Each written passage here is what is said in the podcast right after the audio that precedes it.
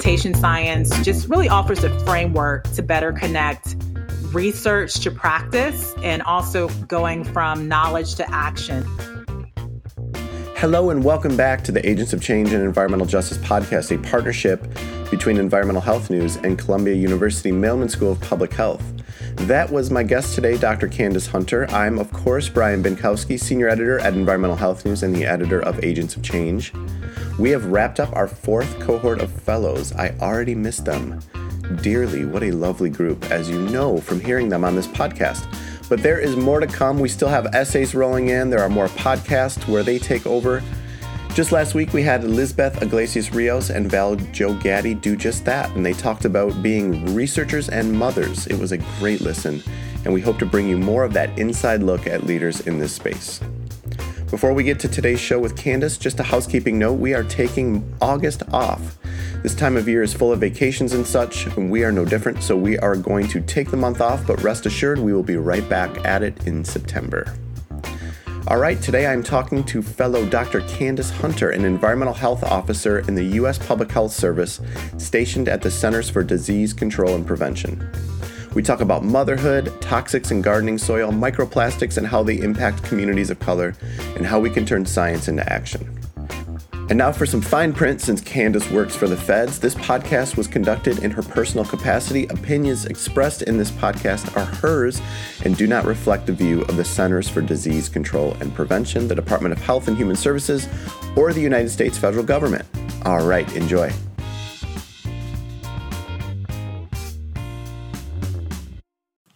All right, I am now joined by Dr. Candis Hunter. Candis, how are you doing today? I'm doing well. How about you? I'm doing excellent. It's it's rainy and gross outside, but uh, it's lovely indoors here speaking with you. And where are you today? I am in the Atlanta metropolitan area in, in Peachtree Corners. Excellent. Very cool. We were there for a work trip a couple years back and I had a really good time down there. The traffic, maybe not so much, but uh, once we got into the city, I really enjoyed it. That's awesome. Yeah, the traffic here can be crazy, but at times when it's it dies down, it, it's it's much more pleasant. I bet. I bet. So, Candis, you you grew up not too far from there. Maybe this is some of my northern ignorance, but you grew up in Baton Rouge. So, tell me about your upbringing over there. Yes. So I, I grew up in Baton Rouge, Louisiana, which is a major college town. It's home to Louisiana State University and Southern University. And so growing up there, I have many memories of going to Southern University football games and enjoying the halftime shows in which the Southern University marching band, which is also known as the Human Jukebox, they would put on a, a world class performance of wonderful music and dance moves.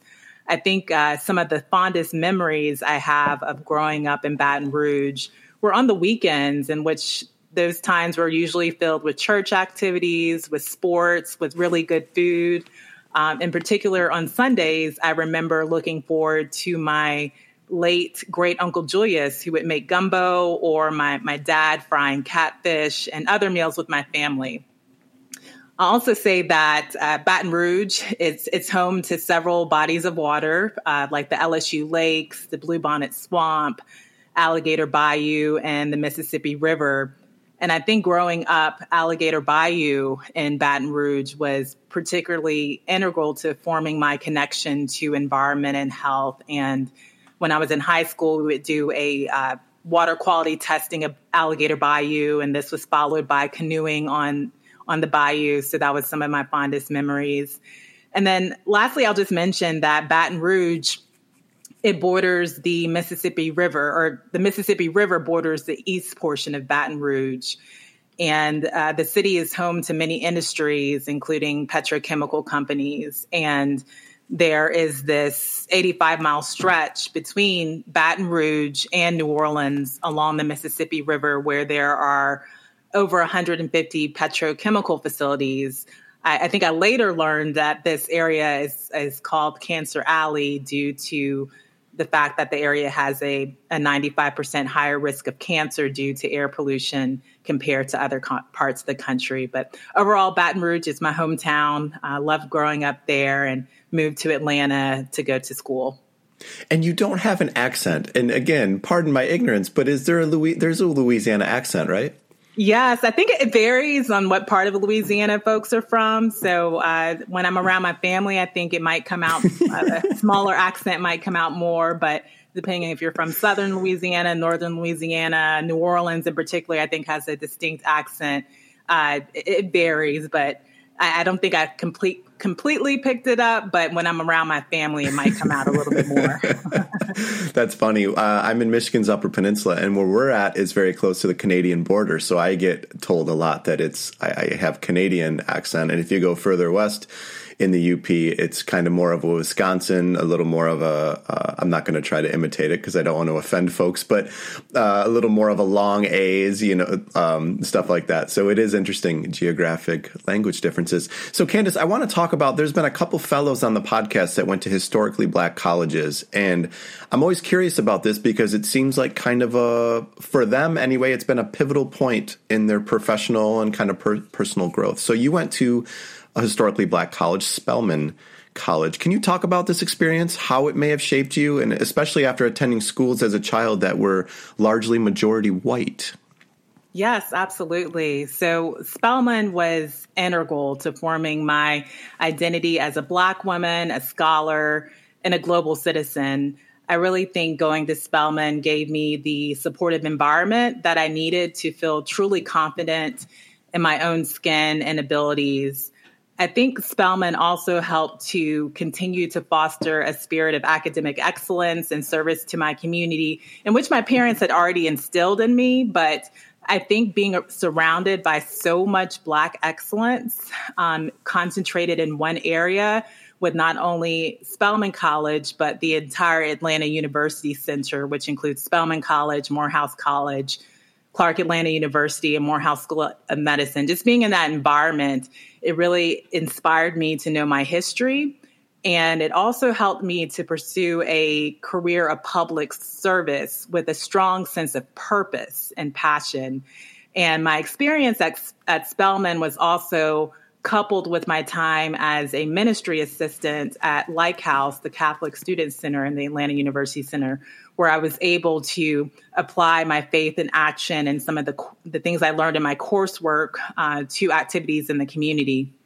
I'll also share while I was at Spelman, I felt like I received a really, really rigorous STEM education. I was a chemistry major and a math minor and I had many, many, many challenging courses. Um, but I also had a very uh, supportive environment of professors and faculty and and community that wanted me to succeed, which I think really, really helped for my development.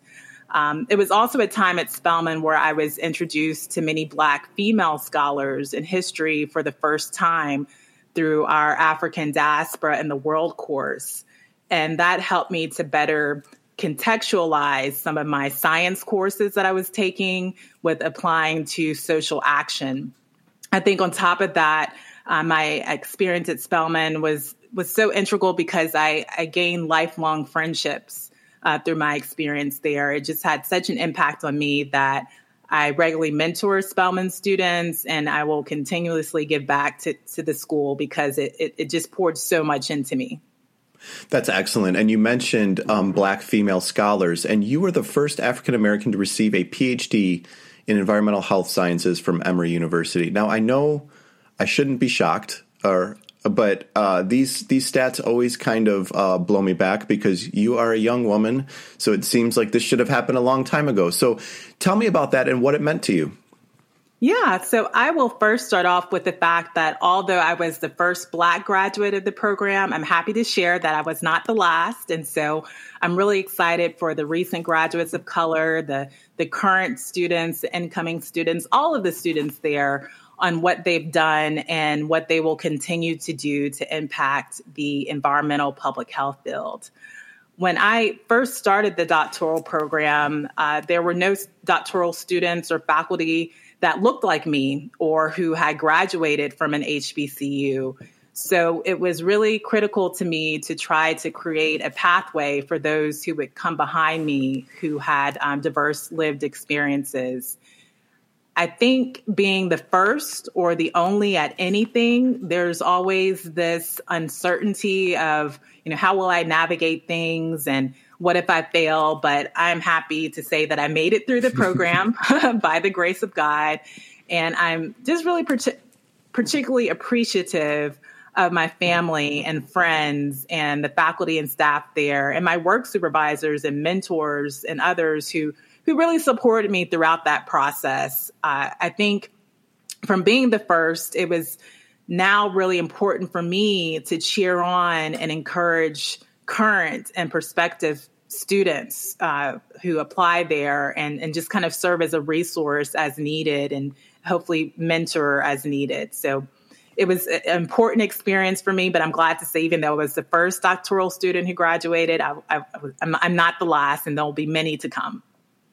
I think your point is such a good one that it's, and I don't want to put words in your mouth, but it's a it's a really big accomplishment, but also you're forced to be a trailblazer on top of what's already a really hard program. I'm sure you had plenty going on, not to mention thinking maybe this was in the back of your mind or, or just at the end that you you also had to to set a path for others. So um, congratulations on that. I mean, I think it's it's wonderful, but also speaks to uh, we have a lot of work to do, and I'm glad to hear that you're not the last. So, Candis, I've been asking everybody, what is a defining moment or event that shaped your identity up to this point? Yes, it's oh, it's hard to think of just one, but I think a defining moment I'd like to highlight was when I dropped out of a PhD program right after I graduated from Spelman College. I was in a biomedical engineering PhD program and I ended up dropping out. And it was really difficult for me just quitting because but most of my life being a studious student with excellent grades really helped to shape my identity and who I was. And after not doing well in several of my courses in that doctoral program and really just not connecting with some of the course material, it just really made me feel like a failure and that I let my, myself and my family, my family down. Um, however, I will say that experience taught me a key portion of my identity is not in what I would do, but just being myself. And that uh, the experience of kind of, I don't even want to call it failing, but going on to something else was uh, knowing that I didn't have to perform. I could just be, which opened up space for me to go into public health. And I think little did I know that using that experience uh, taught me lessons about discernment and forgiveness, and that my identity was not just centered on the type of education that I got. It also gave me the courage to try out new and different experiences. So once I, I, I left that doctoral program, I had lots of different internships. I did one with private industry with a beer company. I worked at a university. I worked at government. And so just knowing that I could tried something new gave me courage to want to explore other areas. And that helped me get into public health. Uh, and it also helped me to shape my identity by really knowing that I could pursue a career path that didn't necessarily, may not make the most money, but that was more shaped by my values and a desire to serve. And so when I did start a PhD program in environmental uh, health sciences, almost eight, eight years later, which I, I, we just talked, I finished and graduated. Um, I, I, think I had more confidence when I started the, that PhD program um, to pursue a, a topic that was really interesting to me. And also, I think I had a stronger sense of self um, by initially dropping out of a, a PhD program prior.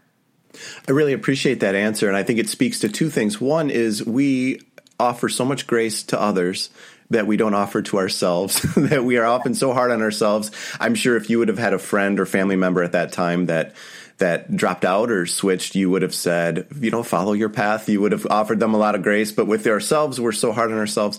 And the second point is the idea that uh, it's okay to kind of search a little bit and kind of bump into the guardrails and figure out what we what we want to do. I think uh, I didn't get into journalism until my late twenties. I was at a factory cutting steel for a living, of all things, and um, it takes it takes a while to get there. And I think the the the just just making it there is is the important part whenever that happens. So absolutely, we, we should have switched those questions. So there was a cliffhanger whether or not you um, whether or not you finished. But of course, of course, you did that at Emory. So when you completed your PhD, you also became a mother, and all of this while working at the CDC. So I want to ask you how becoming a mother has changed you, and whether you view your role in public health service differently because of it. Yes, absolutely. I, I think becoming a mother, particularly while I was working and completing my doctorate, really broadened my perspective on what it means to serve and what it means to give of oneself. I think as a practi- public health practitioner and as a mother, I have a strong sense of urgency to improve the social determinants of health, not only for my own children, but I think for everyone's children, for all of us, because I personally see how these social determinants of health are impacting my own children, my community, and others. So it gives me a, stronger sense of urgency, I, I feel, to, to want to make a change. I think also becoming a mother has really helped me think more about what will my legacy be in environmental health and what are the experiences and lessons that I want my daughters to have related to the environment and health. Uh, I think it's also even strengthened my my view. I think was already there of how important it is to support and mentor public health students and practitioners. Just uh, providing an, an, environment of enc- encouragement and, and support, I think, is really important. And I think being as, as a mom has has influenced my view uh, on that even more. So usually I save a lot of the fun questions for the end, but uh, as a farmer here in the north, I have to ask. You are a gardener, which which I love. We share this we share this love. So when did this love of growing things come into your life, and what is your what are a couple things that you really like to grow? Yes, so starting a garden was on my before 30 bucket list. I I didn't grow up gardening, but I think I've always enjoyed planning and cultivating things and watching them grow, whether it be a friendship or an event that I plan or training for a long distance race. I always kind of enjoyed the the process and challenges of facilitating a change and really watching the fruit of that growth. And so some of my favorite things to grow right now are cucumbers, green beans, tomatoes, and, and okra. And during the pandemic, I started to cultivate blueberries, raspberries, and blackberries, and all the birds and squirrels and other animals are really loving those uh, those fruits right now. I, I, see every day just bites of, of them on the ground. Uh, but I'll also say that my favorite flower to grow is the sunflower, um, not only because yellow is my favorite color, but sunflowers are beautiful and cheerful. And even some studies have indicated that sunflowers may be good phytoremediators or they could absorb toxins such as lead and, and cadmium from the soil. That leads me into my next question very nicely, but I wanted to first say if you ever get your hands on Transylvanian giant seeds. So my wife oh. has grown those at the farm. Those are a sunflower, and they are boy, they have to be 20 feet tall. They are these beautiful, huge sunflowers that, if they grow to maturity, are towering over the rest of the garden um, and are just cool. a really beautiful, really beautiful flower. So, speaking of remediating the soil, so I know you're part of an effort to protect people from lead in their soil, something I don't think most of us think about as an exposure route when we think about lead. So, can you talk about this work and why it's important to test soil for lead? Sure. So my my doctoral research focused on behaviors that community gardeners can implement to reduce their exposures to heavy metal soil contaminants such as lead. And so some of these behaviors, as you mentioned, include soil testing, and that's really to understand the concentration of uh, different contaminants in the soil. But I also looked at other behaviors such as composting or adding soil amendments that are rich in organic matter and that's important for reducing exposure to toxins because some amendments, such as phosphate, can bind to lead and it can make it less bioavailable to plants. I also looked at a behavior like mulching. So, applying mulch can reduce windblown dust, which can prevent contaminated soil from being dispersed elsewhere. And it minimizes the soil splashback on the leaves. And then finally, also looked at uh, hygiene habits such as washing hands and produce, as well as wearing gloves, which can minimize the amount of soil that could come into contact with gardeners and consumers and other habits like leaving gardening shoes and clothes and tools outdoors is a recommended practice to reduce exposure to lead in the soil so that the soil is not uh, accidentally brought into the home. Uh, so again, soil testing in combination with other best practices can help reduce exposures to heavy metals like lead in soils. And this is really important in areas where there may have been industrial activities or the application of pesticides or deposits from leaded gasoline or older buildings where there's been lead based paint that could chip off and get into the soil. I think it's really important to, to test soil and do these beha- other behaviors because we know that children may be at increased risk to soil contaminant exposure because they tend to put their hands in their mouths or toys in their mouths and as a result can ingest potentially ingest contaminated soil and also breathe in lead contaminated uh, soil particles and we know that even low levels of lead in the blood can cause uh, developmental delays and neurological damage. So this primary prevention of, you know removing lead from the fo- the soil, detecting it, um, doing behaviors to reduce exposure is really really important to me. And if somebody wants to start a community garden and is in a city and is just a normal a normal person, how would they go about getting their their soil tested? Yeah, that's a great question. So many of the uh, the extension services at the, the agricultural schools will provide soil testing. I think a lot of times people, when they think of testing their soil, though, they want to test for nutrients, which is which is important. But those extension offices can also offer testing for heavy metal contaminants by like lead. There's a whole panel of uh, contaminants that can be uh, tested. So the extension offices is a resource some private industries do offer soil testing. Um, it might be a little bit more expensive going that route, but definitely the um, the county extension offices can can offer that service. Excellent, thank you for that. And now switching to another ubiquitous contamination problem we have. So you are a co-founder and a member of a microplastics working group for the CDC. And we keep hearing about the ubiquity of plastics, but can you talk about the ways that the microplastic problem is particularly bad for communities of color and poorer communities? Yes. So microplastics are plastic pieces less than five milliliters long, and eventually plastics will break down into microplastics. Microplastics can also be created directly through synthetic textiles or personal care products. And due to the small size of these plastic particles, they are easily transported through air and water. And some studies have shown that harmful chemicals can adhere to the microplastics or leach from the microplastics. And so, plastics and subsequently microplastics disproportionately impact people with lower incomes and people from racial and ethnic minority groups. And this is throughout the plastics life cycle, all the way from producing the plastics to disposal. Um, these communities are, are more likely to live near the industries where where the plastics are produced and exposed of or disposed of. And so I mentioned Cancer Alley earlier um, in my home state of Louisiana where many plastics are produced and impact the air quality and health of those communities nearby, which are often communities of color. Uh, we also know that microplastic pollution affects the marine environment and local food sources.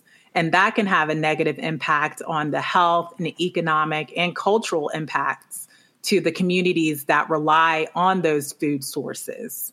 So it's it's a it's a major major problem um, that hopefully different groups are, are, are trying to address, uh, but definitely disproportionately impacts community of communities of color and poor poor communities. I'm really glad you brought up the life cycle because I think a lot of people think of plastics and we think of the beach where we see some some um, discarded plastics or small pellets and things like that. But it really starts uh, in refineries and, and, fossil fuel production and petrochemical plants in Cancer Alley along the Gulf Coast in Houston. Now in the uh, Ohio River Valley, there's a petrochemical expansion. So it really is this full life cycle that has kind of this cascading impacts of environmental harm and insults to communities. So I, I, I appreciate that that perspective. So, Candis, we've been working on an essay with you, and you have this term that's new to me called implementation science. So, it's a fascinating concept. It seems like a, a reason for hope. Uh, so, can you explain to me what implementation science is and why you think it's so important? Yes. So, in simple terms, implementation science is studying how different research results that have been found to be effective can become a part of widespread practices and policies. And so there are these different frameworks that underlie implementation science. But some of the key concepts include looking at access, adoption, use, and fidelity, which means the adherence to, to the original application of an intervention. And so just to give an example, you know, earlier I mentioned some best practices to reduce exposures to heavy metals in soils like soil testing and composting. And so if we look at an implementation science approach, this would really focus on after many studies have been conducted and shown that, you know, soil testing is a, an effective practice, it's evidence-based. Implementation science would further look at how can we adopt this uh, practice of soil testing in different communities? What are some of the barriers and facilitators to adopting a soil testing policy? Um, implementation science could also be a framework to look at how can we make these policies more sustainable in different settings and so i think implementation science just really offers a framework to better connect research to practice and also going from knowledge to action so that the practices that we do find that are effective and, and are really useful and evidence based can be applied to multiple community settings. I selfishly like to think that that media and journalism plays a role in that bridge in taking science out of the journals and, and speaking to, to, folks like yourselves, and then getting that in front of people. So this kind of this this this mo- momentum uh, that starts in the journal or starts in the lab reaches people who have the power to put these into practice. So um, I absolutely agree with that. Good. I'm, glad you do. and of course, is it changing now where scientists can own their message in places like Agents of Change? So uh, it's all kind of as long as we're all rowing in the same direction. Um, well, thank you for explaining that. And Candis, I just want to hear what you're what are you optimistic about? You're working on some issues, and you know you talked about lead in soil, microplastics. Um, these can be overwhelming to a lot of folks when we read about this. So, what are you optimistic about? I am really optimistic about the growing interest across the government as well as other sectors regarding health equity and environmental justice. I feel like there's been a renewed passion in these area in these areas. I, I will say I'm cautiously optimistic um, that the policies and practices and extensive amount of funding uh, that's being put into place to address, address health equity and environmental justice issues will really result in some sustainable changes in the long term. And I really think it's an exciting time uh, for those who are interested in environmental justice, whether you know we're new to the field or those who've been working it in it for a long time. I think it's a really exciting time because there's so much interest and funding and focus on this area right now.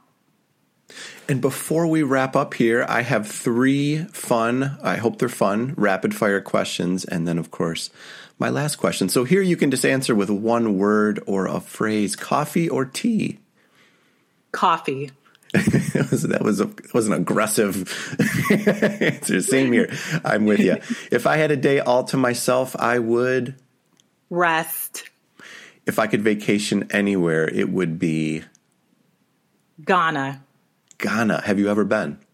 I have not, but I'm planning to go next year for a milestone birthday. So I'm oh, really that is so, that. that is so fun. That is that is excellent. And Candis, what is the last book you read for fun? Of course, you can give me more than a word or a phrase here. Yeah. So the last book, I I, I was going to say the last one was probably a children's book I've read with my my daughters. Um, but the last book that I read for fun for myself uh, was Rest as Resistance, a manifesto by Tricia Hersey. Uh, the book is all about the importance of rest as a human right and really pushing back against this grind culture that places our value on what we produce and what we could do. Uh, it was just a really great book and just reminded me myself to, to reminded me of the importance of rest and and and relaxation and how important that is for imagination and regeneration and just understanding more about myself and others. So it's a great book. Uh, rest gonna, as resistance. I'm going to check that out because when I asked you what you're optimistic about, this is one of the areas that I'm optimistic about. Last night, for example, I was watching the NBA playoffs, and there was a commercial with players featured talking about mental health and um, it wasn't specific to rest, but it was what's traditionally, I would say, uh, you know, kind of a macho sport or whatever. And they were talking about the the importance of listening to your brain and and and, and taking time to yourself and things and. Um, and books like this, and this is growing movement to realize that we don't need to be connected and sending emails at all hours and working ourselves um, to the bone. So I, I'm going to check that book out. And one of these days, I am going to put a compilation of all the wonderful fellows book suggestions out. Yes, that would be great. We could start a book club. Yes, we could start a book club. That's right. Well, Candis, this has been so fun to learn more about you and your work. I've really enjoyed working with you in this fellowship, and thank you so much for taking time today. Thank you for the opportunity to share uh, more about my, my work and research, and thank you for Agents of Change and Environmental Justice. All right, that's all for this week, folks. I hope you enjoyed my conversation with Candis. If you enjoy this podcast, visit agentsofchange.nej.org. There you can sign up for our monthly newsletter and you can click the donate button and support us. You can find us on Twitter and Instagram, and please follow us on Spotify, iTunes, or Stitcher. You can listen to this and all past episodes. This podcast was written, recorded, produced, and edited by me with outreach, scheduling, and support from the rest of the team Dr. Ami Zota, Dr. Yoshira Ornelas Van Horn, Dr. Veena Singla, Dr. Max Ong, Dr. Lariah Edwards, Summer Ahmad, and Maria Paula Rubiano. Our music is now sung by Poddington Bear. Thanks for joining us. We hope to keep these important conversations on diversity in science and health going. Reminder we are off for the month of August, so rest up, enjoy those late summer vibes, and join us next time in early September when fellows Marissa Chan and Denise Moreno Ramirez take a look at the intersection of drag performers and beauty justice. Have a great week, folks, and a great month of August.